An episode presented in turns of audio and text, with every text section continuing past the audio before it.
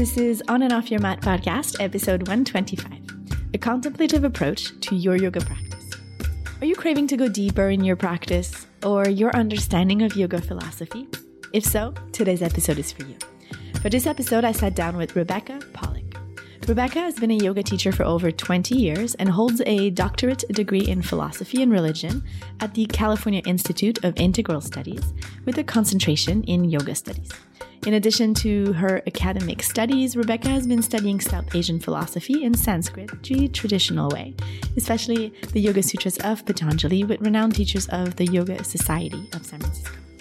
She has published two coloring books as a contemplation tool of the Yoga Sutras of Patanjali and is currently working on the third and fourth of the series, the third and fourth padas, as well as a manuscript entitled The Politics of Yoga, Swami Kuvalayananda and the Indian Independence Movement. She has very generously offered to give you guys two copies of her coloring books.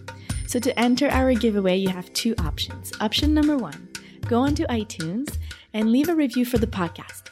Take a screenshot and send it to me by email so I have your email and I can reach out to you if you win. My email is erica with a k dot belanger at gmail.com and you'll find that in the show notes.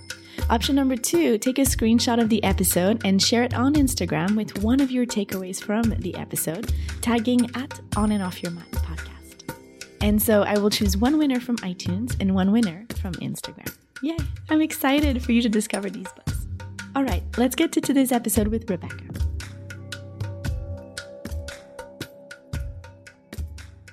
Hi, Rebecca. Hi, how are you doing? I'm so well. How about you? I'm good. I'm good. It's, it's thank you so much for joining here. me today. I'm really pleased to be here. So, can you start us off with telling us a little bit about yourself and your yoga journey? Yeah, I have been practicing yoga for about a little over 35 years. I started at a YWCA in Minneapolis and I somebody I was, you know, working out I was in my 20s, I was working out on something, but I would spend a considerable amount of time stretching after the workout. And somebody said, you know, you should take a a yoga class. I thought, okay, I'll take one. And I quickly just fell in love with it. The teacher was really amazing. It was really eye opening and transformative in a way that I'd never experienced because I was always athletic, but I'd never experienced like releasing trauma and going deeper into mind and body. It was really quite a sensation. And then I ended up starting taking Iyengar classes, and I go once a week to this guy that was in the church basement because yoga was still really not very familiar to everybody. And yeah, mainstream. It wasn't mainstream at all. So I would go and I would practice once a week or every other week, depending upon what my schedule was. And then I would go home and arduously practice what we did in the Iyengar class. And if you've ever taken an Iyengar class, they don't do many poses in a class. So I would, you know, spend my time perfecting warrior one, warrior two, um, also like i had no vocabulary when they would say hug the muscle to the bone or lift this or do this and i rotate that and i had no idea. And so as i practiced i gained a deeper perspective of myself my body my mind you know and my breath and it was yeah. I mean it's just been a super transformative practice and it just continued. I i ended up after about nine years of practicing, I moved to New York City and I was actually going through a divorce and I was, you know, traumatized by my divorce. And so if I couldn't get out of bed by noon to go take a yoga class, my day would be ruined. But there again, the yoga was really helpful for me in releasing trauma and just making me feel better about myself and then I ended up going through a teacher training process and started, you know, studying the Yoga Sutras and the all these different texts and reading as much as I could. And and then kind of early in my life in New York, I met this pranayama master from India who was running a yoga research facility. And I ended up studying with him for many years, and I still am in touch with him. I decided at a certain point after living in New York that I wanted to get a PhD and pursue like deeper studies in South Asian philosophy and religion. And so then I moved to California and living in San Francisco, and you know, the rest is history. so I've been teaching for about 25 years and have been writing and researching all topics yoga related. So, and then I started this coloring book series last year, actually, as a result, kind of two part result was from my father had taken ill and he was ill for about four or five years. And I was trying to write a biography about my teacher's teacher and I couldn't concentrate. So I decided that I would start doodling. And I, you know, the kind of person that I am, I needed something to doodle. So I started doodling mm-hmm. the Yoga Sutras. And then I showed people my drawings because I love to draw, I love to doodle and I love to make fonts and all sorts of things like that. And the response was you should turn this into a book. So I was like, okay. And what's been really interesting about doing this coloring book series, so I've taken the four chapters and I've divided them into four books.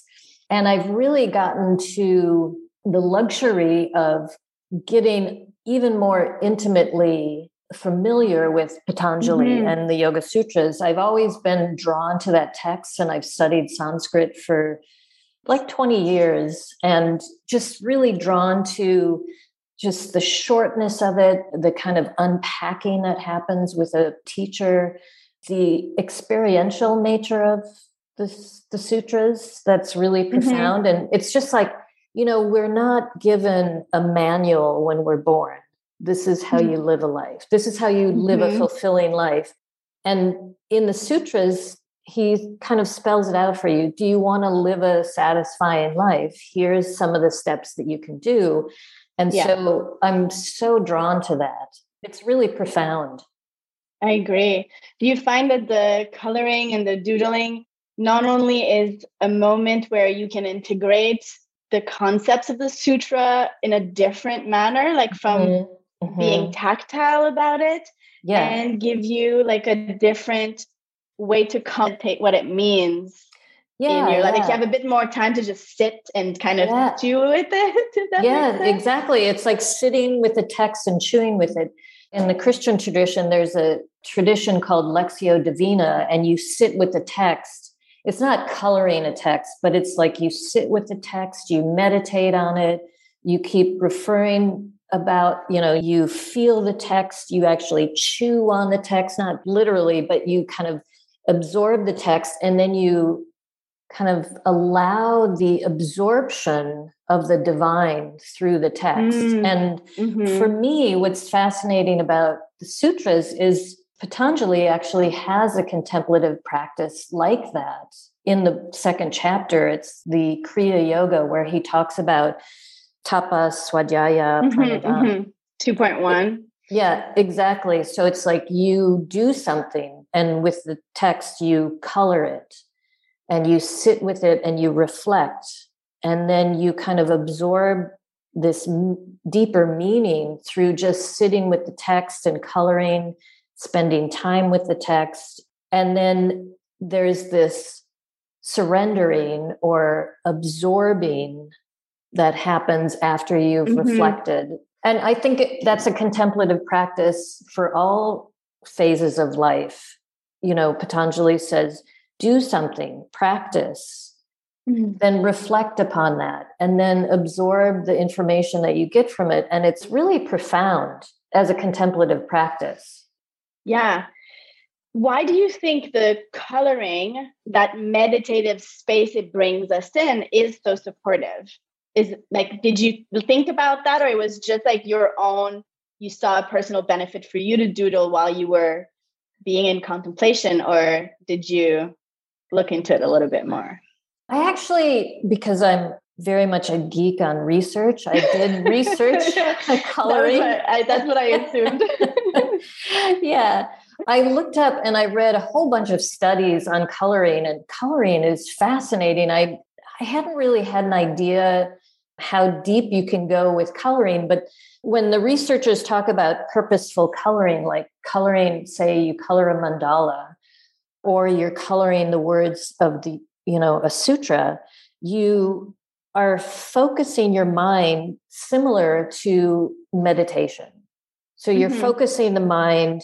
There's this kind of interaction and engaging with the text that you don't get from just reading. So a lot of times you'll read the sutras, and like the first time I read the sutras, I remember in the teacher training, we were reading Feuerstein's, and he's like, You must annihilate your mind. And I was like, "Ah, no, I don't want to, what then? You know, my ego was like, don't annihilate me. And so when you sit with the text, there's a different kind of blossoming that happens that's really interesting. You pick colors, you know, like you're picking colors that you feel like look good on this page, but you're also interacting with the text on a deeper level and mm-hmm. on a level that you're not even thinking about. So, coloring actually reduces stress, it reduces blood pressure, it releases endorphins, all these different benefits that you get. It gives you clarity, it, it helps you pay attention. Um, mm-hmm. It's a mindfulness practice. So, I mean, I. Yeah. I it has just, a way to bring you in that moment. It kind of suspends the other things because you're busy doing this one thing. And I find yeah, yeah. it's it's a very interesting practice to prepare you for meditation if you struggle with sitting in silence yeah uh, it's yeah. kind of a way to work those similar skills in a way that you're tactile and active yeah but it yeah. kind of yeah teaches your brain what is a meditative state in a sense if mm-hmm, that mm-hmm. resonates mm-hmm. yeah so in a way it is similar to asana because i've always told my students asana is a the back door for going into the mind. Like, mm-hmm. you know, instead of just approaching your mind, like, sit down and be quiet, you know, and the mind will resist that kind of impunity, right? Like, you kind of are forcing the mind to do something. But asana, you go through the back door to the mind where it's like you're instructing, okay, lift that knee, spread your toes, breathe, breathe, breathe. And you realize that, like, oh my God, I feel so wonderful after my asana practice because my mind has been channeled, channelized, as my teacher says, and it becomes calm and it's flowing in one direction. And then you're able to release and relax at the end of the practice. And so I think that the coloring is very similar, where it's you're taking the world, which is cacophonous, and you're coming mm-hmm. in and saying, No, I'm just going to pay attention to this for right now. Mm-hmm. And yeah. I've actually colored the first book myself, and I was amazed at how delicious it was. I mean, I was like in love with the colors the mm-hmm. tactileness, the engagement, the calmness that I felt afterwards. And then you have this beautiful thing after, you know, that you get to see and look at and go, oh my God, I love those colors, you know? So. Yeah. I think the the fact that we're using more of our senses at once and we're using our creativity is a way to mm. learn that's totally different than the intellectual approach. I remember mm you know, read the sutra the first time, like you were saying in my first teacher training. And even though it was the English translation, feeling like it's another language. Yeah. Like feeling like I read the words, but it mm-hmm. means kind of nothing for me, like in my embodied self, right? Mm-hmm. It takes time for you to understand really what that means.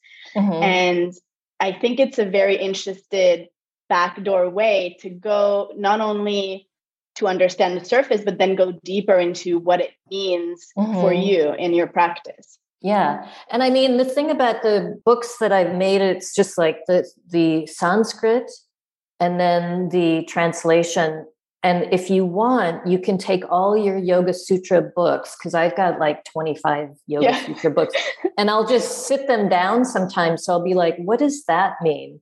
You know, and I haven't mm-hmm. translated all of the words. So samadhi, I leave it as samadhi because it's so dense. You can't unpack a word that's yeah. so complicated. And the other thing is that it, for me, it's, it allows for a relevance today. So you get to experience the sutras as a modern thing. I'm, you know, Patanjali mm. is still talking to me. And that's the one really amazing thing about Indian philosophy is that it doesn't sacrifice the practitioner. You know, many, many of the philosophies are like, here, you know what? this is a guideline. If it works for you, work with it. If it doesn't, don't. Or, like, you know, in the first chapter, Patanjali, he's very liberal minded. He says, you know, try all these different things to still the mind, or do whatever makes you happy. Do what kind of meditation makes you happy. So, if you want to meditate on, you know, whatever it is a tree or a coloring book or your big toe it's something that you get to choose and i mm. just think that's really fascinating. So it allows it doesn't stop you know 2000 years ago but it keeps inspiring people. It keeps its relevancy. That's what i'm so amazed with. I love the sutras. Yeah. i love how dense it is and how like you can unpack it on so many different levels you know? And i'm working on book three right now and i haven't spent a lot of time reading book three and four because my main focus has always been book two and book one one and, and two yeah one and two yeah and i learn stuff every day that i kind of mm. when i step into it so it's really it's been a really amazing practice for me. Yeah, yeah, I can definitely feel that the way you talk about it. Yeah. And obviously, you're passionate about that contemplation side. That's one tool for you to do that. And you talked a little bit about asana. So I'd be curious to hear your thoughts on how we can make our asana practice more or oh yeah you know, more of a tool of contemplation as well yeah, um, yeah, yeah. How do you approach that? Mm-hmm. Yeah, I've done that where I've talked about asana as a contemplative practice. I think that a lot of times we'll go to a class and we'll just ask to perform. And for me, what I like to do is actually ask questions. And I encourage my students to practice things that we've practiced at home and come back to the classes with questions you know, so that they're engaging on a different level. Sometimes it's just as simple as saying, okay, I'm going to stretch and do a side bend and then come back up. And it's like, what does that side feel like in comparison mm-hmm. to the other? And how, you know, like watching it, ourselves. Watching ourselves. How does it make you feel? You know, there's so many different elements that come in with practicing asana because you're working on the skeleton, you're working on your muscles, but you're working on your veins, your arteries, your organs, mm. your glands, the nervous system. The nerves, yeah. Uh-huh. And it's endlessly fascinating. So if you can approach the asana with a sense of curiosity and play, mm-hmm. which for me is really important, I've always tried to incorporate a sense of play. And being curious is also being playful. And then and what happens really in an interesting way is it starts to penetrate into the areas of your life outside of just practice. So it's like, wow, I really was angry in the subway today, or I didn't like what happened there, or wow, that really made me happy. How does that make me feel? Like it informs you on a different level of your experience totally. just like the practice is not only about the muscle hugging to the bone or whatever words their teacher mm-hmm. is using like mm-hmm. you were saying in the beginning right it's not only what is happening on the muscular skeletal system but there's your energy, there's your breath, there's like more subtle things happening. Mm-hmm. And then within that, there's your whole inner landscape also of your thoughts and your emotions. And then you can bring that and have that same curiosity and subtle watching of yourself when you're off the mat. Absolutely. You're learning. Hmm. Absolutely. And then there's that firsthand experience that you get from practice that makes you more secure in your life. So it's not, you're less likely to be pushed off your center, right? And if you really go into a more spiritual level, it's like you get to experience source within you, almost like you get to see through the eyes of source because you've been cultivating this inner landscape, like you say. Like we're just only aware of the tippy top of the iceberg. There's so much we're not aware of in this incarnation and in mm-hmm. in experience itself.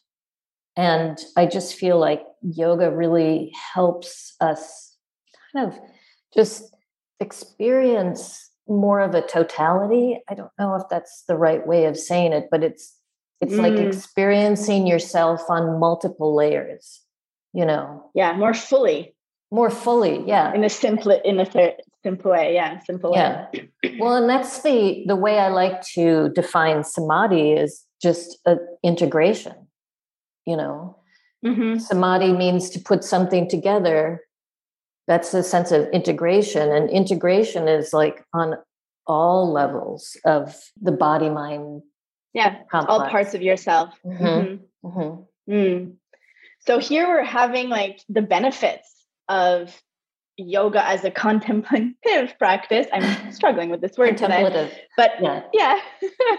but fine. it's also for any other practices that we do in that sense, you know, the invitation to go deeper into what we're doing, mm-hmm. the mm-hmm. change of perspective mm-hmm. or that, you know, seeing of a more full picture, our ability to learn new things or mm-hmm. closer sense or relationship with herself or how you with source with spirit with god however you want to mm-hmm. label that outer other mm-hmm. energy so we have yoga we have coloring we have the studies of the text are there other practices that you do that bring you that same type of focus and presence that you'd like to integrate in your everyday life well i i do meditate every day I don't mm-hmm. meditate. Mm-hmm. I used to meditate for 40 minutes and now I'm only 15. but I yeah, feel like it still is very beneficial.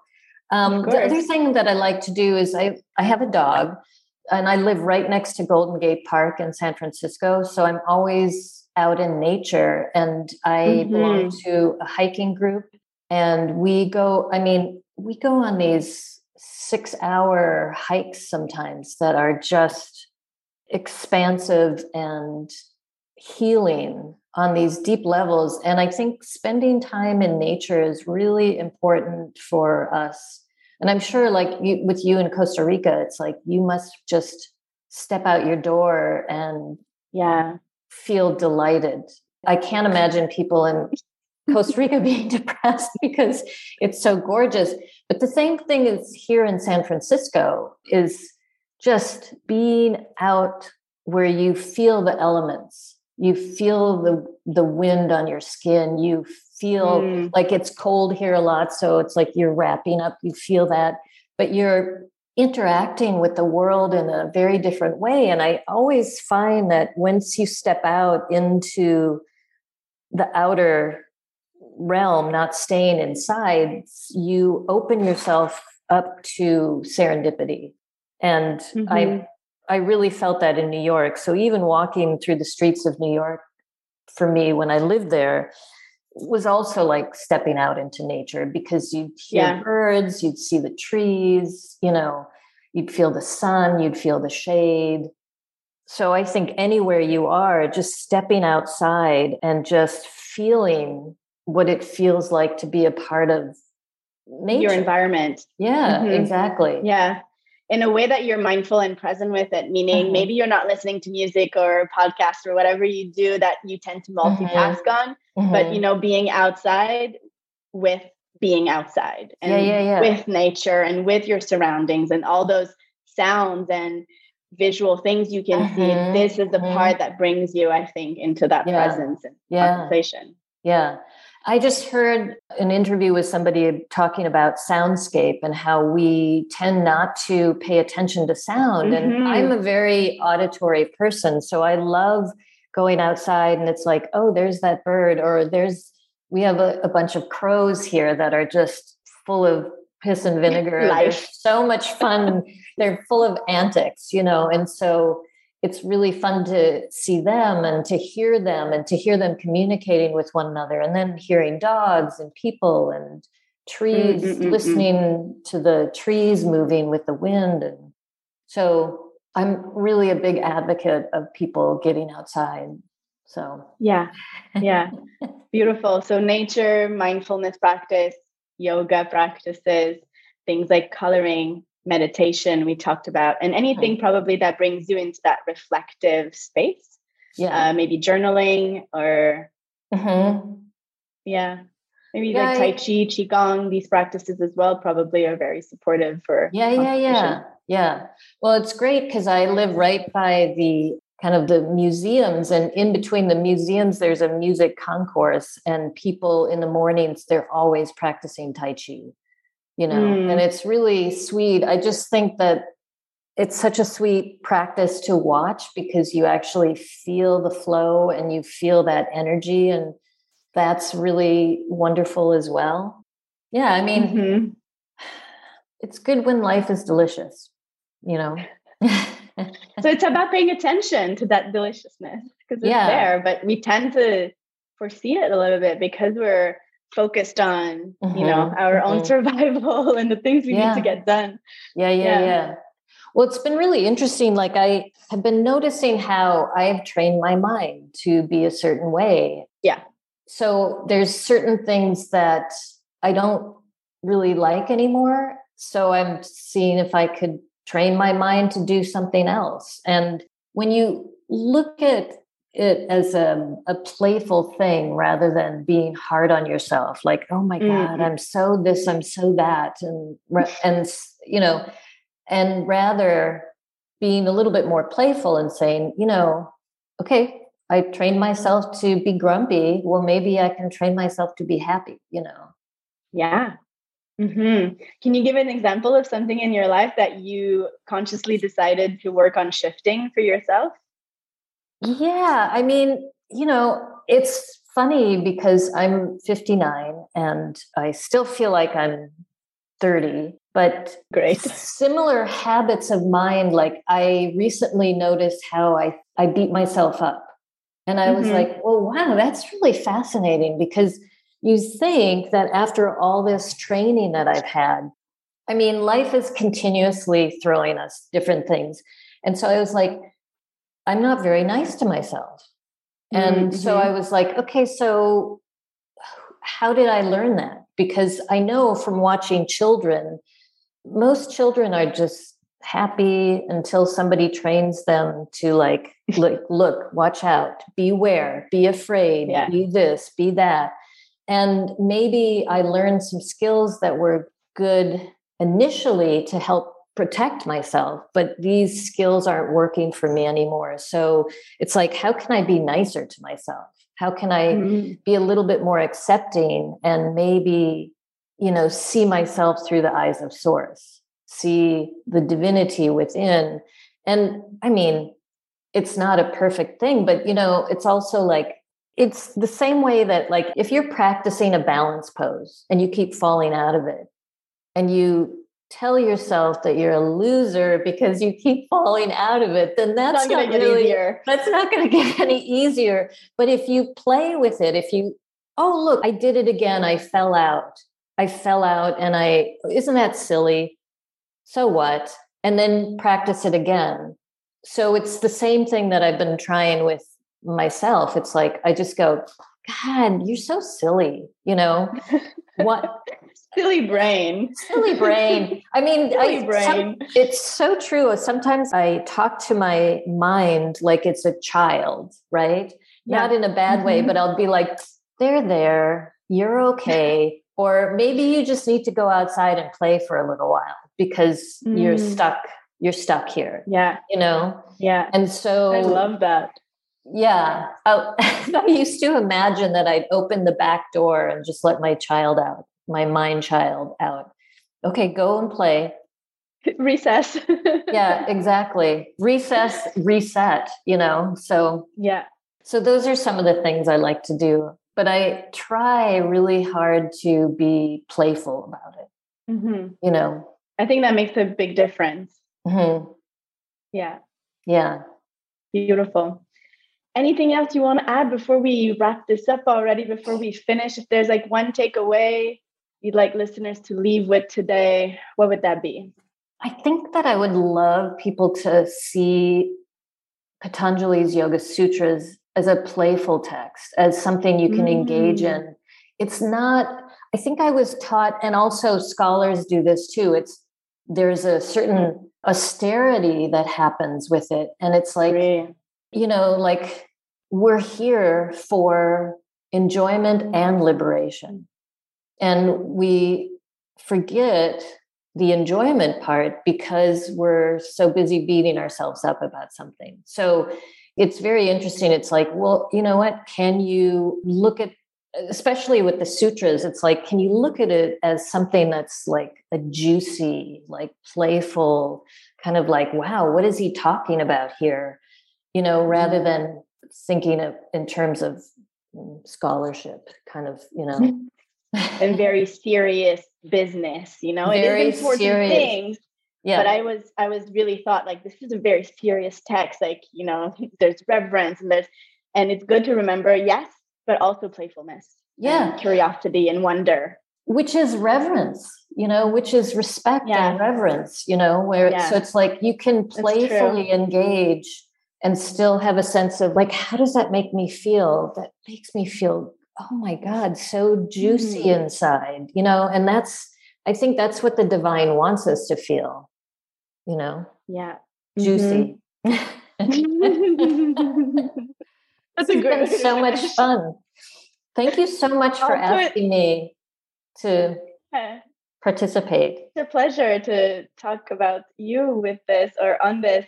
I'll put all your info in the show notes for people to find you but in the meantime where's the best place for them to reach out if they want to say hello, they have more question, or they want to get the books or um, anything like that? Well, I'd like to give two of the books away today as well. Yay. Yes. Amazing. And then um, thank you so much. Yeah, yeah, yeah. And then if you want to get a hold of me, I guess the best would be to go to blulotusbooks.com, but it's a there was lotus missing. Yeah, yeah, exactly but the blue is not blue like the color is what we're trying to yeah it's blu BLU. lotus lotus.com yeah. Excellent.